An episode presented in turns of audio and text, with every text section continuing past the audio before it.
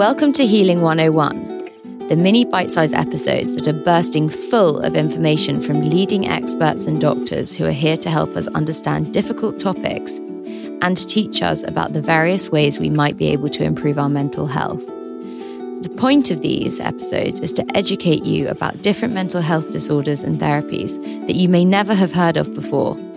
Because ultimately, the more people know, the more people we can help on their healing journeys. In this Healing 101 episode, I have the honour of speaking to Wendy Robinson, the head of services for campaigning against living miserably, CALM. Wendy's extensive experience in the field of mental health and her role at CALM have equipped her with a deep understanding of the pressing issue of suicide prevention. CALM is dedicated to helping individuals who are in the darkest depths of despair, feeling that suicide is their only escape. Wendy delves into the critical issue of rising suicide rates, shedding light on the socioeconomic groups that are disproportionately affected. She emphasizes the importance of destigmatizing the word suicide, dispelling the myth that discussing it may plant the idea in someone's mind. Instead, open dialogue can be a lifeline for those in crisis. Wendy also highlights a crucial point. Suicide doesn't always manifest in an obvious manner underlining the need for vigilant awareness and support in our communities. This episode reminds us of the importance of reaching out and fostering a culture of empathy, understanding, and support for those in need. Could you tell us about CALM? What does CALM stand for and what does it do as an organization? Yeah, of course. So CALM stands for the Campaign Against Living Miserably. So we're really taking a stand against suicide. We are a suicide prevention charity, but we look at that in a very wide way. So we look at it from the end of thinking, you know, somebody that's absolutely fine all the way across, right to the point of where you really feel that you have no other option than to take your own life. And we see that as a kind of, you know, we're all susceptible possibly to struggles with mental health. Anything can happen at any time to make life feel too difficult to go on and I guess, you know, at Calm, we want to address that, provide support for people, but also change the conversation around mental health and suicide. So it becomes something that people don't carry shame around. Because uh, certainly what we know about suicide is that it really does thrive when people kind of feel that shame and that feel that they can't uh, reach out and talk about it. So we're really there to kind of promote the idea that life is always worth living and to really do as much as we can, whether it's providing life saving services, which we have a helpline that does that, but we also really want to change the national conversation around suicide and mental health, to change the shame and stigma, as I've said, but also to bring people together in as many ways as we possibly can, because that's another way to be um, protective of each other and ourselves if we feel connected. Because often it's that sense of isolation uh, and having to do everything on your own that can really lead to feeling that life's not only miserable, but ha- perhaps not worth living. So we're there to really kind of fight on all of those levels to support people to feel that life is good. So I'm going to throw out a statistic because I think the work you're doing is so phenomenal. In 2021 alone, the Calm Helpline received 276,648 telephone calls for help across a range of issues, including financial stress, anxiety, addiction, and relationships. So, how do you help people on the helplines who are in crisis mode? Because for your volunteers and your employees, it must be incredibly hard. And I'm a big ambassador for Shout. And the training involved in equipping people with the skills to talk someone out of taking their own life is tremendous. So, um, how do you do that?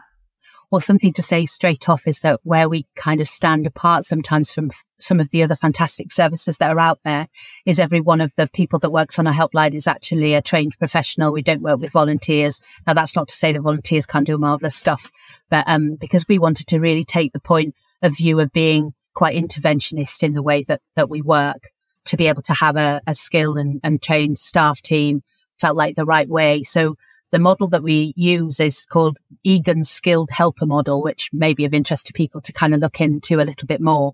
But the thing about it for us is that it's really about supporting people and coaching people and counseling. It's a real mix of that. And it's about empowering. So it's a model that really looks at sort of, you know, the situation somebody might be in at the moment, but also focusing really in on what do you want life to be like instead? what could it be like? What might it have been like before? And really kind of engage that person in imagining something different. And I think when you rightly said someone's at that real crisis point, their view is in one direction and one direction only quite often. And they've seen that there's only one option. So for us, the model that we're operating is actually to expand that, to see that there are other opportunities, are other things, and how can we help you achieve that? Sometimes it's just about helping somebody stay in the, in the next hour, even in the next moment. So it's about having a wider view, but really pulling it back into kind of what can you do today to stay safe? What can you do in the next hour? Uh, what can you do in the next minute even? And I think as well, because w- what we want to do at Calm is not only look at it from that crisis point of view, it's that sort of, um, as you said then, you know, we've got people that call us that might be around any number of issues. So if somebody is really struggling financially, they can't see a way out, they can't provide for their families, or they feel that they've let their family down and they've, you know, again, all those kind of things that add up to then a risk factor of feeling like maybe suicide's the only way out. And our helplines are all about kind of expanding that, really sitting with somebody in that pain, and acknowledging where they are, not undermining it in any way, but then actually reflecting back to somebody that they are valuable, that they do matter, that there lots of people feel like this and there is always hope. There is way out. And I think it's that it's engaging with somebody to help them sort of widen the view that's got very, very sort of narrow and very dark. And how frequently can someone call? I mean, do you have a limit on, say, someone keeps calling every, I mean, it, it can, I, I, imagine some people can get obsessive and they can start calling every hour. How do you put parameters around how much support you're, you're able to offer each individual?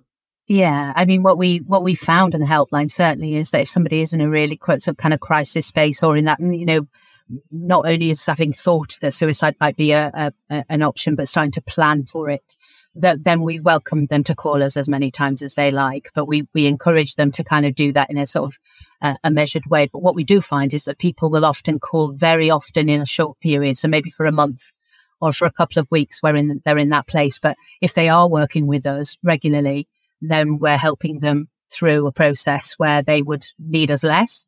And then they can kind of go uh, either find support services locally or you know, again, if we're looking with people about not only how do they feel inside, but how they can connect with others, then yes, depend on a helpline for a little while. And then we start to like help you work your way out of that with always the door open to come back if you struggle again. Because that can often be the, the case, as I'm sure you'll know through all of your work that, you know, mental health is something that can be fine for a while, or it can be for a long while, but life happens. You know, we've got our own vulnerabilities you know, just like physical health, we don't expect to always be physically well. You know, we, we have a, a simple system, don't we? You go to your GP or there's things you can do to help yourself. So I think for us, it's about trying to help people see that mental well-being and physical well-being, let's approach it in the same sort of way. If you've got an issue, reach out and get some help. But certainly we, we encourage people to use our service when they can, but our work is always about helping them and empowering them so they don't need that necessarily every day or forevermore. Do you put people on a structured program? So for example if, if there is a frequency of calls coming in do you when when you refer them on to other services is there a plan that's implemented or is it completely dependent on the individual and is it completely up to them to enforce their own plan? Yeah i think it's uh, and again going back to that word empower which i think is so important. I mean i've le- i've worked in services supporting people for a long time. And whether it's kind of a child, a young person or an adult, we still want to help somebody feel that they have the power within them to actually kind of manage things. So although we might work to something that, you know, all of our staff are trained in understanding suicide risk, protective factors, how to engage, how to motivate, how to help somebody feel, you know, valued. They have all that skill set. It's really about how do we help that person believe those things for themselves in terms of suicide, quite often people work to a safety plan, which is just a kind of, I always think it's a, a, fancy word of just helping somebody see what to do when they get into a really difficult situation, what's worked before, who can they reach out. So I think the way that we work is, is quite soft in some respects so that the individual doesn't feel that they've had an intervention. They don't feel that they've been kind of like taken through a, a, a program.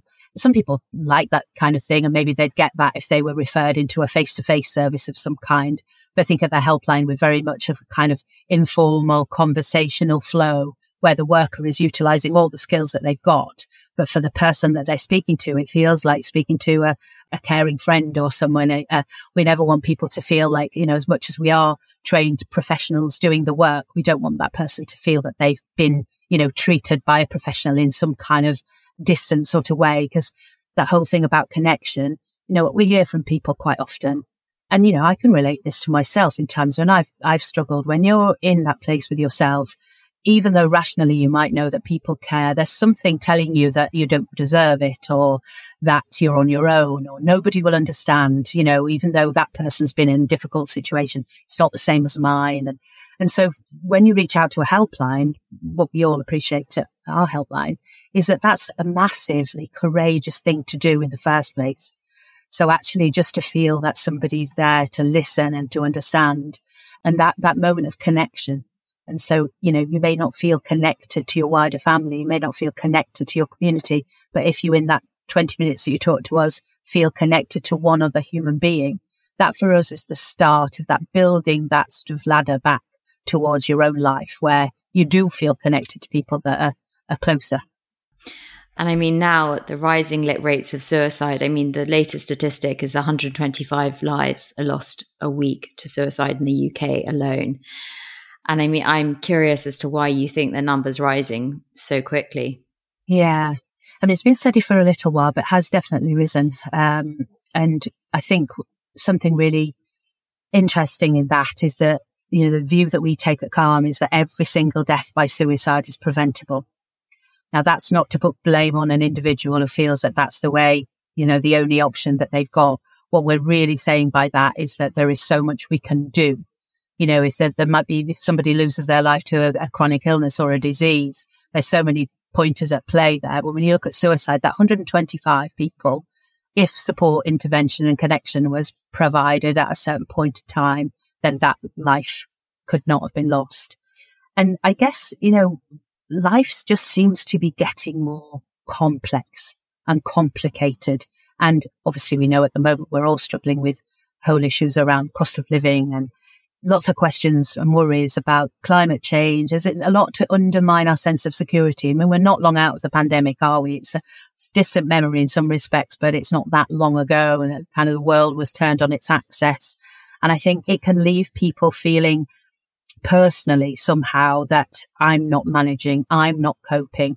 And I think that's an important point that we have to make about perhaps some of the rises can be attributable to the way that we've moved in society. It's back to that sense of connection again. It's almost become so much that we're all individualized to such a degree that, you know, it, we, we, we take the blame on ourselves. If I'm finding life hard, it must be me rather than actually society might be really struggling at the moment there's a whole host of things going on. And whether you look at that from a political point of view, whether you look that, look at that from a sociological, a psychological, you can look at it in so many different, through so many different lenses.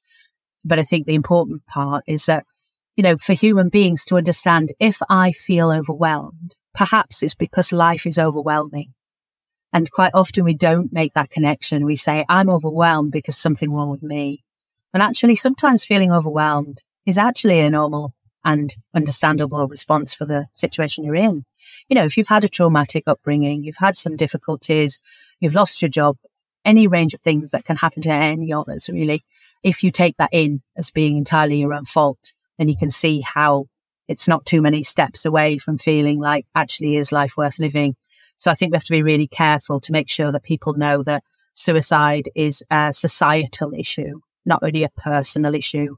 And in order to really prevent it, yes, we need to arm people with more strategies to cope with difficulty, to be resilient, to make sure we've got services that support people who've had traumatic experiences. But we also need to say that, you know, human beings are both vulnerable and strong.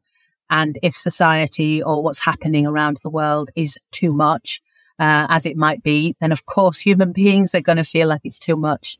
So I think it's really important to keep that in mind that it's not just the individual, it's the context within which they're living. Hurt to Healing has partnered with Brown Advisory to bring you this podcast. Brown Advisory, a global investment management firm, is passionate about raising awareness of mental health challenges in order to help people thrive in an ever changing world. A big thank you to Brown Advisory for supporting my mission.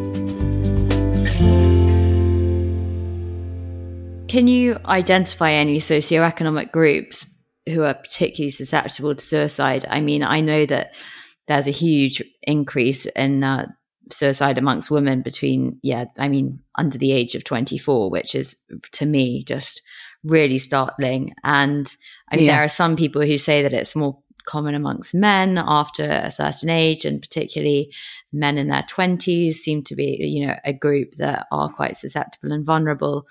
I'd love to know your thoughts.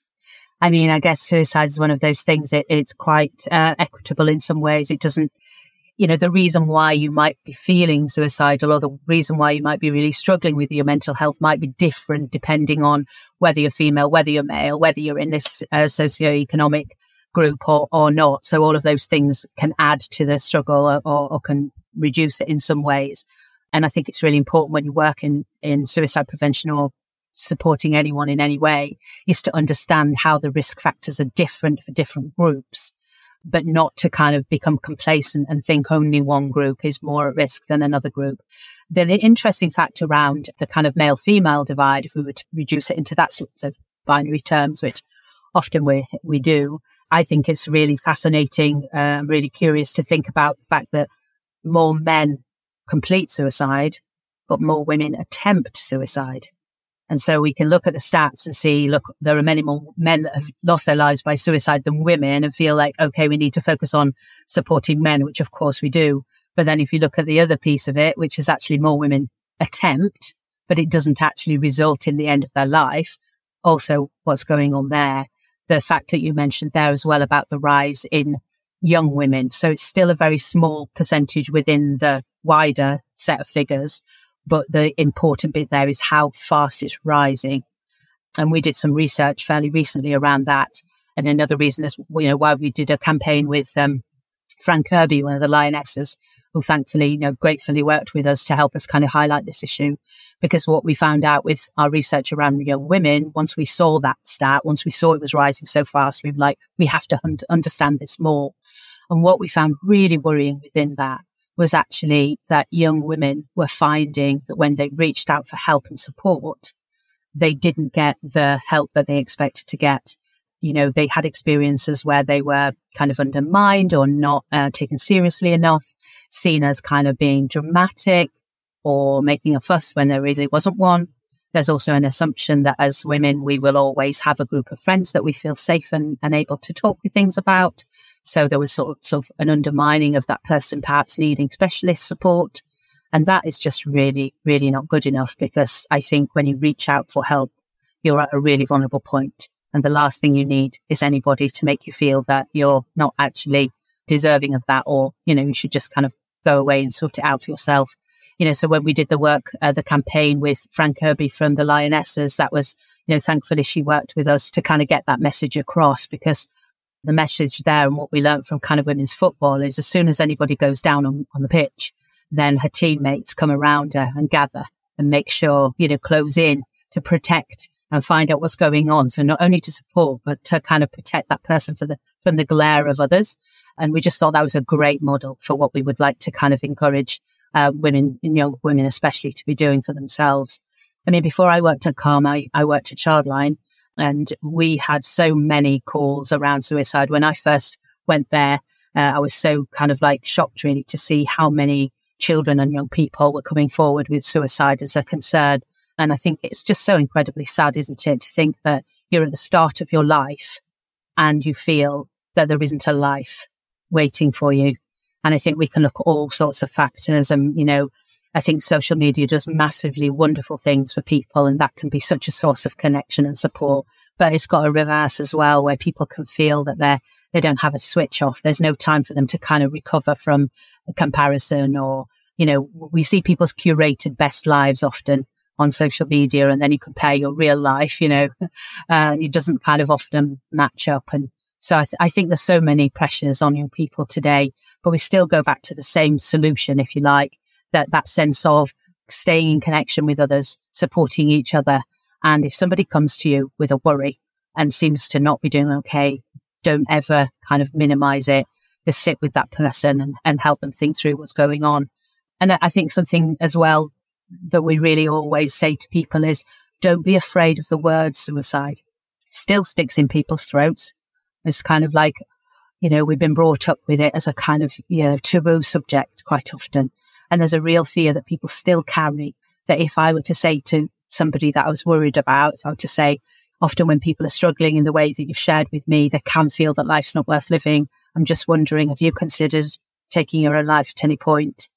You know, people worry about saying that as if it would put the idea into somebody's head, or if they're already thinking of it, it would kind of trigger them to do it. And actually, the absolute opposite is true. It's like bursting the bubble.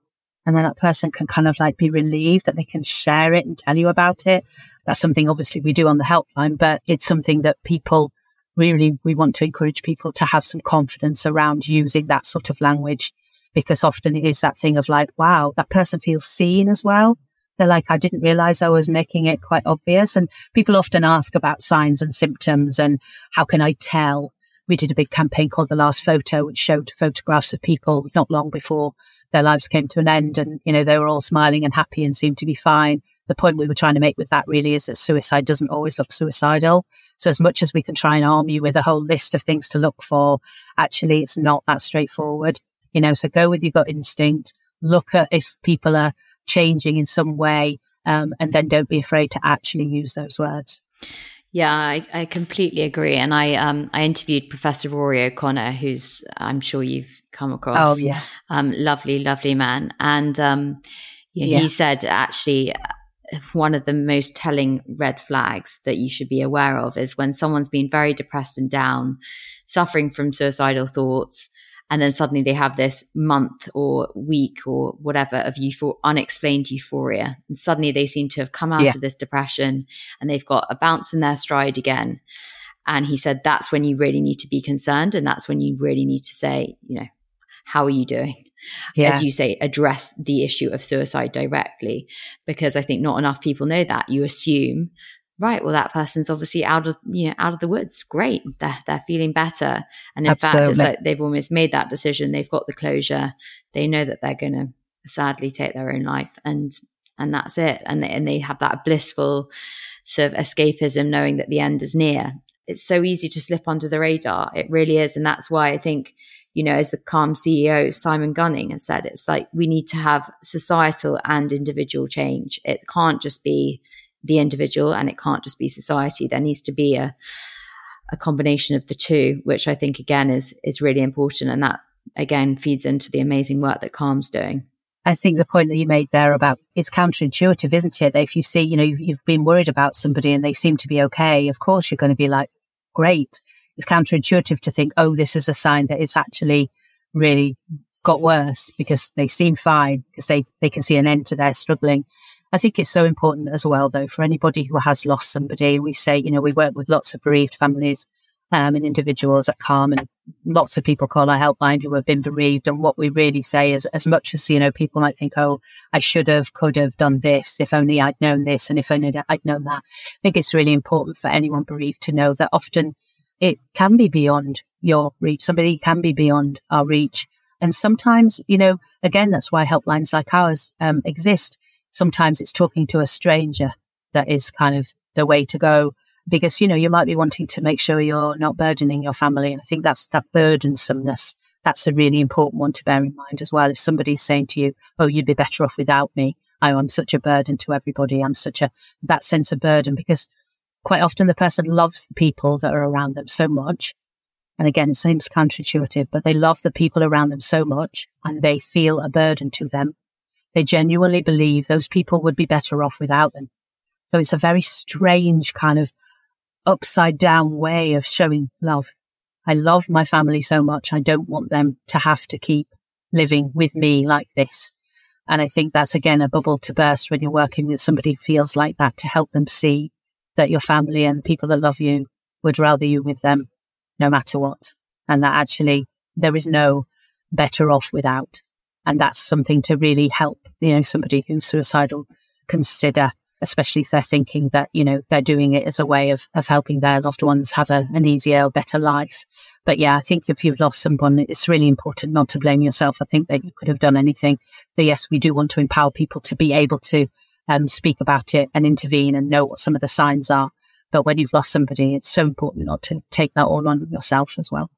Yeah, and I, and I think, as you said, it's they often do feel like a burden, and that is the crucial role that a family and the supporters can play. Because although, yes, of course, it puts a huge strain on close family members and friends, and of course, it it does have a knock on effect on everyone's mental health. Really, when you've got someone very close to you who's very depressed and who is suicidal, but essentially, it's making them aware that, of course you're there for them. And of course, you're going to sit by them because I think the loneliness and the isolation, and again, that feeling of being a burden, it's fatal. Yeah, absolutely.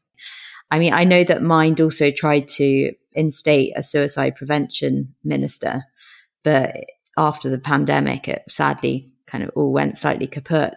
Is Calm trying to lobby the government to do something about that and to try and instate something on a on a governmental level? Yeah, calm will always put pressure where pressure needs to be put. And, you know, because we say we've got to make change on societal level and support individuals, and then of course the government is some, you know, an area that uh, we're always looking at and trying to make sure that they are aware of the responsibilities that they have. And, you know, it's, it's a shame, isn't it, that it falls to charities in many respects. I think with great country that we're in, that we have so many charities to do what they, they do, but we can't just be shouting into the dark and into an empty space if that's not being heard by government and you know, if the government is not accepting that that more needs to be done. Recently, there's a, a suicide strategy that's come out, and then there's kind of funding, a little bit of funding coming behind that. But you know, it can't just be targets. It can't just be you know some funding. It's got to be a, a holistic piece of work. So yes, we are. We're always kind of like uh, making a nuisance of ourselves. We like to be quite disruptive if we can at Calm. so that's definitely something that we that we want to see. I think something that um, was really interesting that we've started to find out is coming through from the pandemic, which links with this whole sense of belonging and connection. Whereas we might have thought that suicide rates would have gone up during that time because it was a really difficult time for everybody. Actually, there's evidence that they dropped. Researchers have started to dig into that a little bit to wonder why. Now, there may be some parts of it that are to do with the simple stuff of like people being locked in. so they weren't able to, you know, kind of like have the means by which to take their lives. But actually what's being found a little bit when digging even further is that there was a sense of us all in it together. There was a sense that everybody was going through a difficult time. So somebody who was really struggling and feeling suicidal, they actually were seeing on the news and hearing, you know, lots of stories of struggle. Now that's, that gave comfort as in we're all human. We're all in it together. We're all having a hard time. So they need to kind of feel about suicide as a way out seem to kind of like reduce. So I think that tells us quite a lot, doesn't it? That we do need to all feel it like we're in it together. We're in life together. We're in a wish to live less miserably. It's something we're all in together rather than, oh, those few poor people over there that can't cope and that have mental health problems. And then the rest of us are getting on fine. And that's where we have to kind of break down that sense of an us and them. And that if you're not okay, you're in a minority and you should be ashamed of yourself. Actually, we need to pull it back in of kind of like life is hard. Life is also wonderful. How could we do it together in a way that when any of us are struggling, you know, that's what society kind of means, I think. I mean, I mean, a, I'm an old socialist, so I believe in these kind of things that, you know, it's individual and collective. And when it comes to suicide prevention, that is an absolute answer to all of it, really. Absolutely. And I think, as you so aptly said, that suicide is a permanent solution to a temporary problem. And we need to really re emphasize that to people. I mean, it might seem like an option now, but actually, you've really got to believe that there is hope. There are those glimmers of light, and they will get brighter and brighter as time goes on. But it's just you've got to trudge through the mud sometimes to get to the other side and it can be so so painful but by taking your own life it just feels like you know you, you, need to give yourself time and as you said you're not alone and and in fostering community and connection we can really hope to change that i think mental health challenges are kind of a, such a cruel thing that goes on because the very thing you need is the very thing you can't believe in anymore. so the very thing you need is to feel connected and to believe in relationship and to believe in, in kind of authentic connection. It's, it's just, it feels like you're, you're behind glass and everything's over there and you don't even really, you can't see that how it's ever going to apply to you.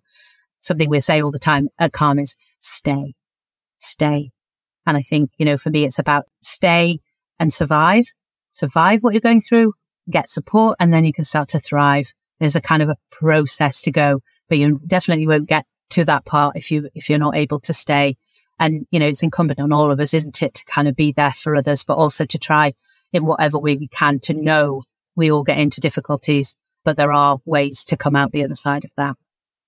And I'd love to finish by asking you what Calm advises people who are supporting someone with suicidal thoughts and someone who is incredibly depressed. What is the most helpful thing that friends and family members, partners can do? first of all, I think people who are trying to help need to kind of really uh, look and make sure they're getting support for themselves because it can be quite a thing. Really sort of think about before you have the conversation, what you're going to say, how you might sort of word it, how you might let that person know that, you know, you yourself have had some struggles and that's why you can recognize it in them. If you don't feel that it's the right time to sort of speak about it in a more direct way, and as I've mentioned already about actually saying the, the words around suicide or asking someone directly if they've considered not carrying on, but also to sort of keep an eye out on them, check in with their other people in their lives to see if they're, you're not the only one that's feeling like you, you do, uh, and see if you can kind of build up a better picture, but also kind of engage with them in a normal kind of way. Try and engage them in doing things together or going around to see them or something. It's like anything that reduces that sense of isolation. Go ahead and ask. Do that asking, but within the asking, not only how are you or are you feeling like you can't go on, but asking how might I help you? What do you need at the moment? What might help you get through today?